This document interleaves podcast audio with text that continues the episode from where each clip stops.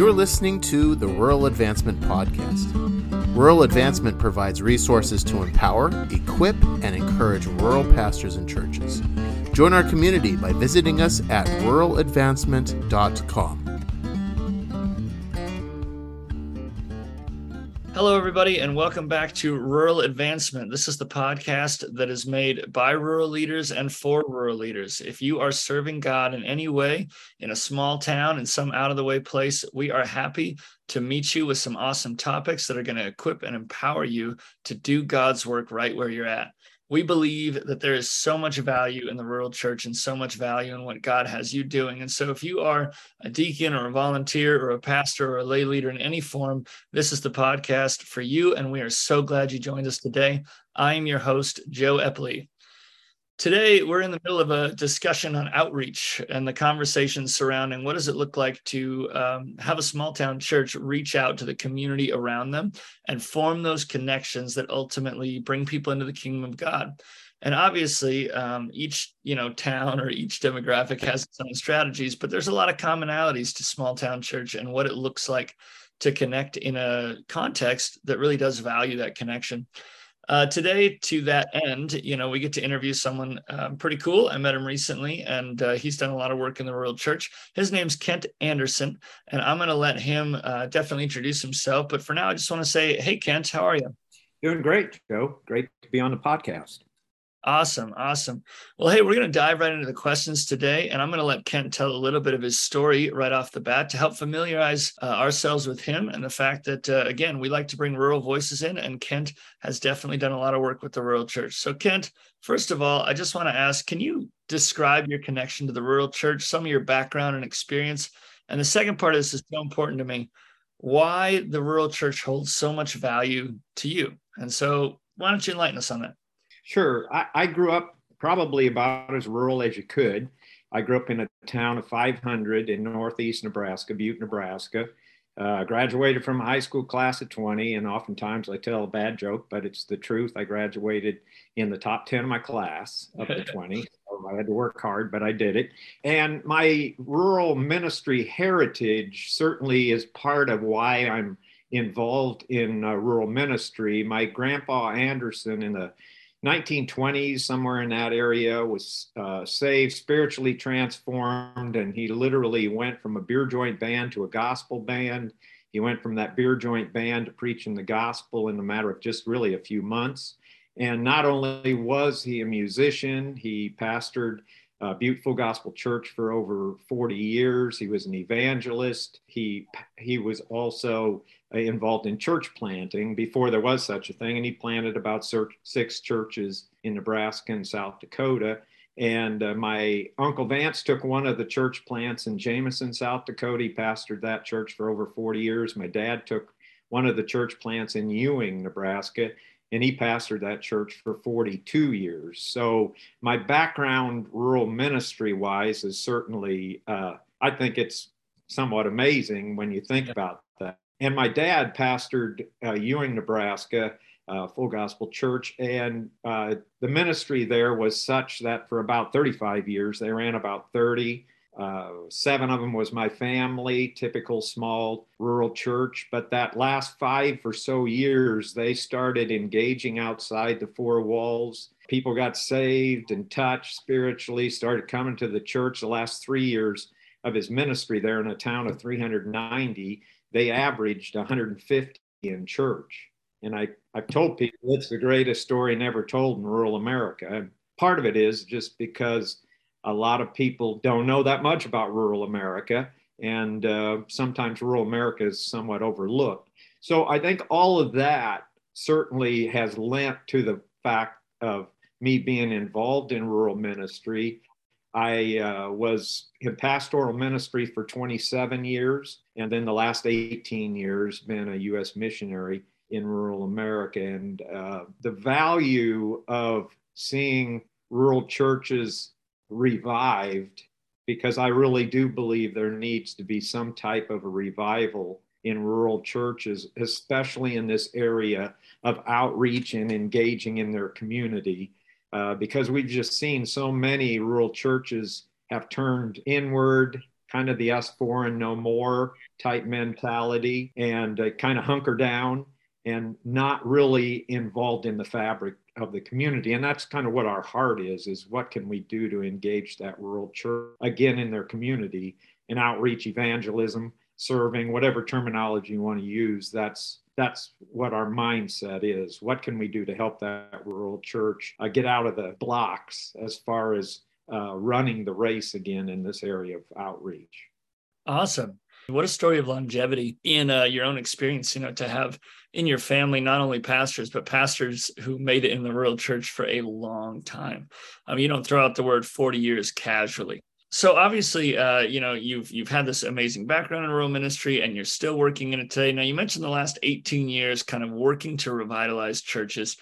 Um, what particularly made you want to work with rural leaders and equip them? You know, what kind of inspired that? Was it maybe the growth from from your dad's church, or was you know what did that look like for you? Well, probably in the back of my mind, helping rural churches. I think it was there, but it really took a missions team trip that I took with the church I pastored in Illinois to Appalachia that I think kind of reaffirmed this real passion or calling to rural America. We went to a real needy area in Appalachia. I guess that's probably all there is is needy areas in that part of the United States. But at the end of that week, it was like Judy and myself, we both were like, man, wouldn't it be really neat to work in rural America and help these rural churches? It was like eyes opened again to that need. But we really didn't know anybody that was working in rural America. So, which was probably the case, in, uh, you know, 18, 19 years ago. And then some four years later, we met Steve Donaldson, who had just founded Rural Compassion. I had lunch with him. He started telling me about what Rural Compassion was all about. It wasn't word for word, but it was close to that, that what Judy and I had talked about some four years before. And we I just said to Steve, I go, man, if you're wanting somebody to come alongside and help and work in rural America, I really feel like that's our next step. And so, you know, long story short, we've now been working in rural America for uh, 18 plus years. And, you know, I, I've said I enjoyed pastoral ministry. It wasn't a negative whatsoever, but this is about it's like 10 million times better for what I think my fit in ministry is is helping rural America. When the thing about rural America is uh, it's best if you've got that background to work with rural. There's something about the culture that uh, you know you connect really quick with uh, rural churches when you're rural yourself. So uh, that's kind of the background of what came about. A lot more to it than that, but that'll give you an indication. Oh, sure, sure, sure. And yeah, I uh, I don't disagree. You know, rural is has been described as a way of seeing the world. You know, and so to have leaders who are on that same page, trying to reach into those contexts, is a huge part of why uh, Dwight Sandos and rural advancement even started in the first place um, because we believe in the value of rural and we believe that uh, nobody can reach rural better than other practitioners. And so I really want to dive into the model you use, right? Because now you're at this point of trying to help churches reconnect to their community, get outside the four walls. And let's talk principles. You know, what is what is this program based on? How can a rural pastor listening in today uh, reconnect to their community? What does that look like? Yeah, I, it was probably again 18 years ago. We did our first training, and I say by we, Steve Donaldson and myself, because that was the Rural Compassion team at that time. And one of the things we we noticed right away was the lack of just basics as far as helping rural churches engage in their community. We I saw it as the want to out was there, but the how to that was the missing link. It was just needing a couple of things to get their hands around to help them restart uh, engaging in their community. So we developed over that first year kind of the, I call it the four pillars of outreach. There's more than these four, but these were the ones that seemed to really churches could identify with, rural pastors could. And one was assessing need and meeting needs in your community. And the, the thought behind that was you can't meet a need if you don't know what the need is, which sounds really weird, but some of these churches we developed, worked with, they had, thought they knew what the need was, but they had never even really looked into the community and did any research to find what the legitimate needs were. And also, they didn't realize who was already meeting needs in the community. You don't double up on something. If the Baptist church has got a, a, great food pantry, you don't start a food pantry, you help the Baptist church. So that's part of what the uh, training was about. And then, secondly, was developing relationships with stakeholders, people of influence uh, and impact in a community because you befriend them, you begin a relationship with them, you're going to learn what the needs are because they know the community in a way that you do not. And uh, it's another way of that rural church getting outside the four walls. Then we talk about in the training, the way I do it anyway, I just say this is a no brainer. You become the best friend of your school system because that's the hub of the community and it only makes sense. How can you serve your school? How bless your school? Because it virtually touches everybody in the community. And then the last thing that we talk about is just community engagement or community involvement. What can you do in the community?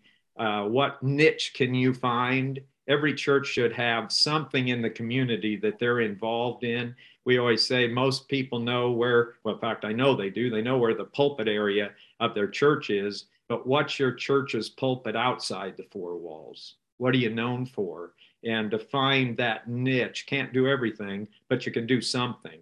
And typically in these trainings, uh, we will also have a semi load of product there. So at the end of the training, every church that's represented will take a couple pallet loads uh, product home with them. Not only do we want to try to teach uh, good principles, but we want to put something in the hands of these rural churches uh, so that they can come up with some ideas, you know, to bless the school or to bless the first responders, the senior center, however they wanted that product. It's for them to become then intentional and systematic in their outreach efforts. And one other thing I'll just throw in there, and it is that we really stress the idea of not being a one and done church where you do a service project or an outreach and then you never follow up on it, which typically can be the case. We stress the idea you need to go in if you're going to touch the fire department, then you need to come in with at least five touch points so that it's not one and done type deal, but you're actually building a relationship there. And so that's that's really important because I think that's one area. It's not just rural churches, but I think it's one area that rural churches have a tendency to do something, but they really don't follow up with some more touches, and then they get frustrated. You know, we did this and nobody showed up the next week, and a lot of that it's just relationship that's so important that you build that and that I always tell the pastor, you cannot allow your office to become your prison. There has to be engagement on his part or her part too, outside those four walls. They've got to be known in the community. And sometimes that's easier uh, and sometimes very hard, depending on the personality. But in a rural setting, you, you've got to be there. I really love um, just how indispensable you present that as, because let's be honest, things like longevity and sustainability, these are key to the rural church. You know, uh, if you're going to befriend stakeholders, nobody more than more than rural community members uh, can kind of see through that project mentality. You know, if you're just here to do this once and then you know dive off the map again they're gonna they're gonna feel that. They're gonna see that lack of authenticity.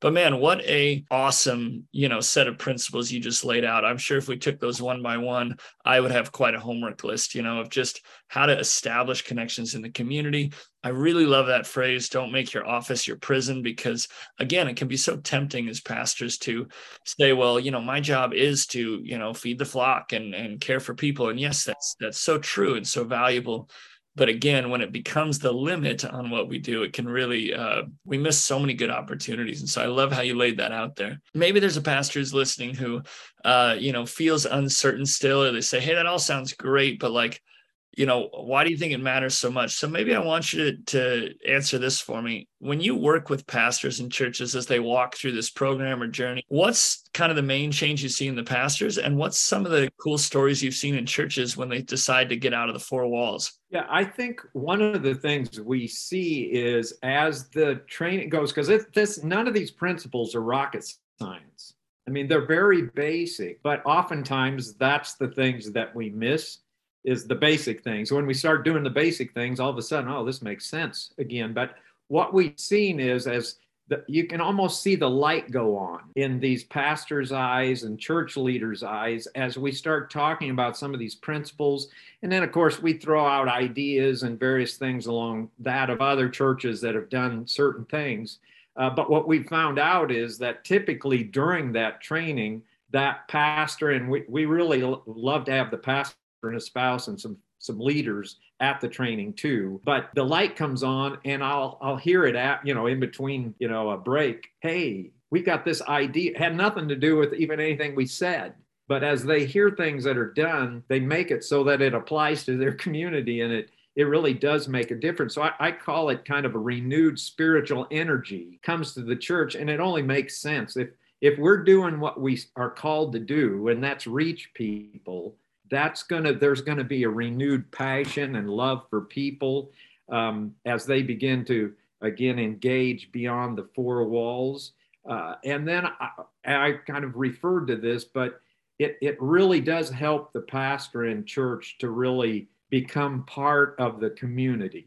And you know another one liner i use you know again if, if you're not doing anything in community everybody knows it if you're doing something, everybody knows it. The old, if you're stinking it up, everybody knows it. And if you're doing great things, everybody knows this small town America, that's just the way it, it works. And uh, if we can be, a church can be involved in the overall uh, fabric of the community, it does make such a difference. And uh, we've just seen just a change, I guess, in the atmosphere of the church because they're doing what they're called to do. You know, Mark 10 45, Jesus didn't come to be served, but he came to serve.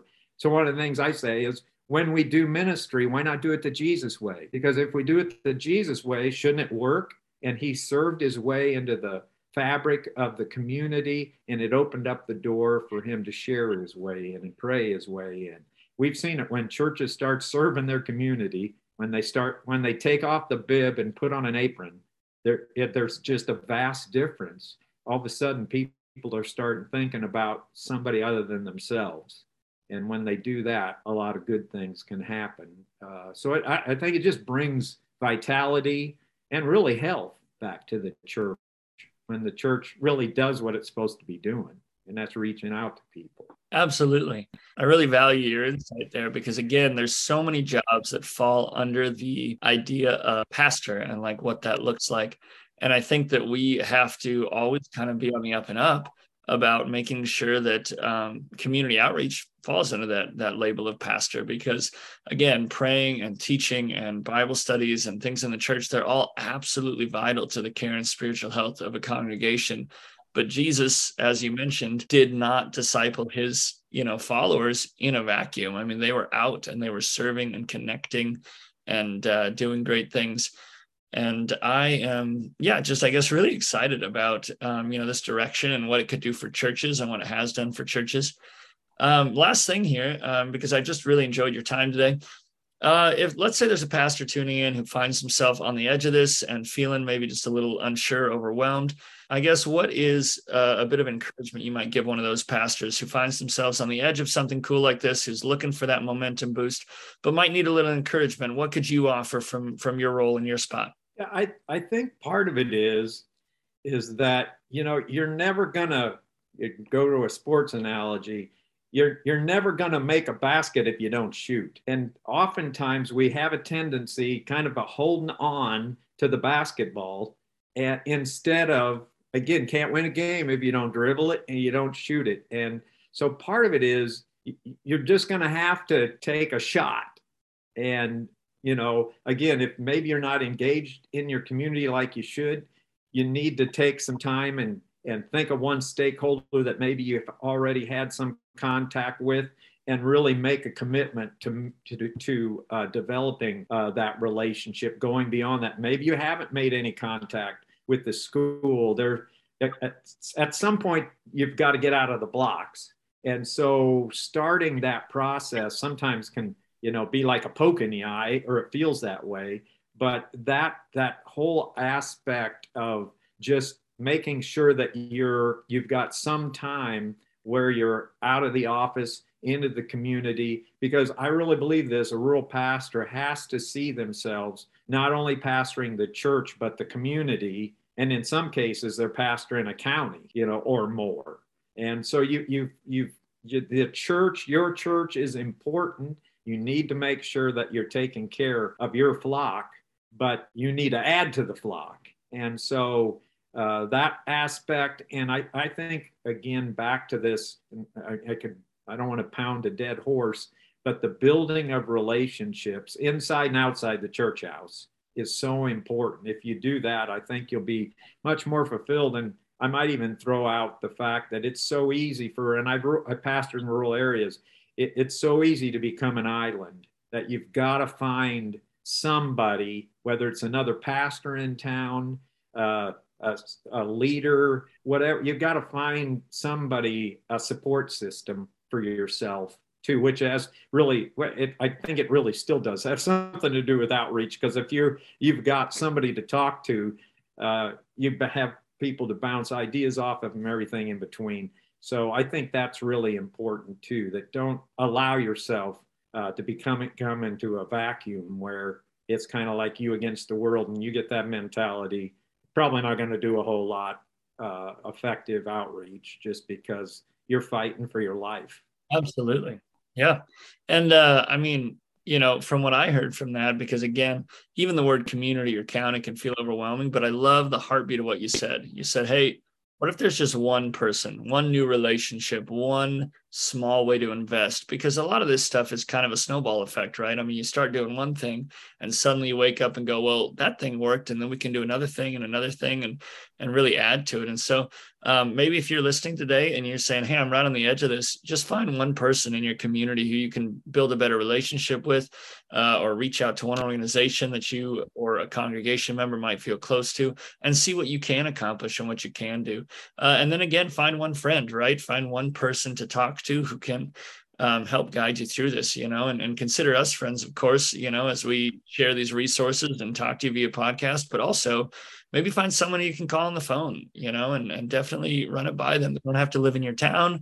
They don't have to be fully physically present, but they can be present spiritually to pray for you and back you up. And so uh, Kent, this has just been delightful today, man. Uh, one last question: If someone wants to, you know, obviously we pulled the principles out of out of this training that you do, um, and obviously someone could maybe just listen to this podcast and get a little bit of that scope. But to take churches on a journey is a little bit more of an in depth process. So if someone wanted to connect with you and what you do, what would that look like? And I might add just real quick: the trainings that we do typically come in, in kind of twofold one is just a, well, I call it a church wide training on outreach, where we come in and do a training for your church. It's about 90 minutes long, but it, it we talk about the principles that we talked about earlier. And then uh, we also do uh, weekend trainings where maybe a district or a host church uh, will uh, be in charge, and there'll be 15 to 20 pastors and churches represented with church leaders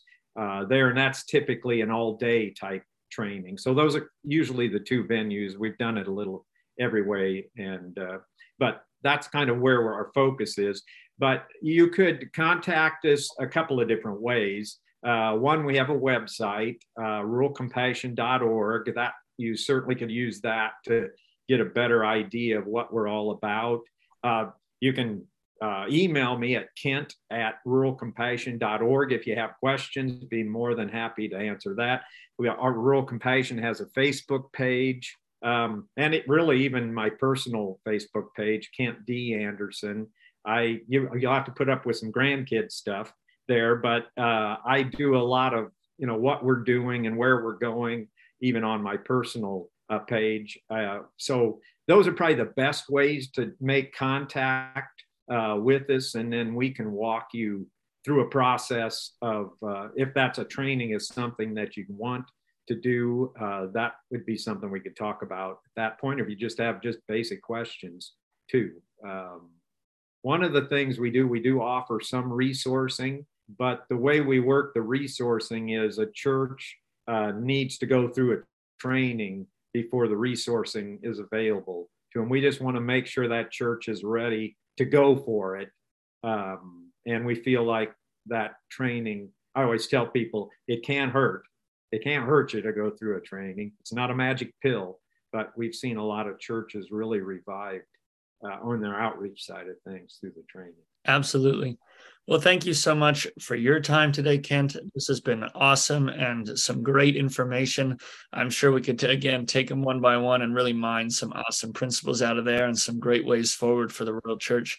And uh, if you're listening today, thank you again for tuning into Rural Advancement. Uh, again, we're in the middle of a series on outreach in the rural church. And so, you know, maybe check out last week's episode, next week's episode, and we're going to continue talking about uh, what it looks like to connect your community. We will see you next time.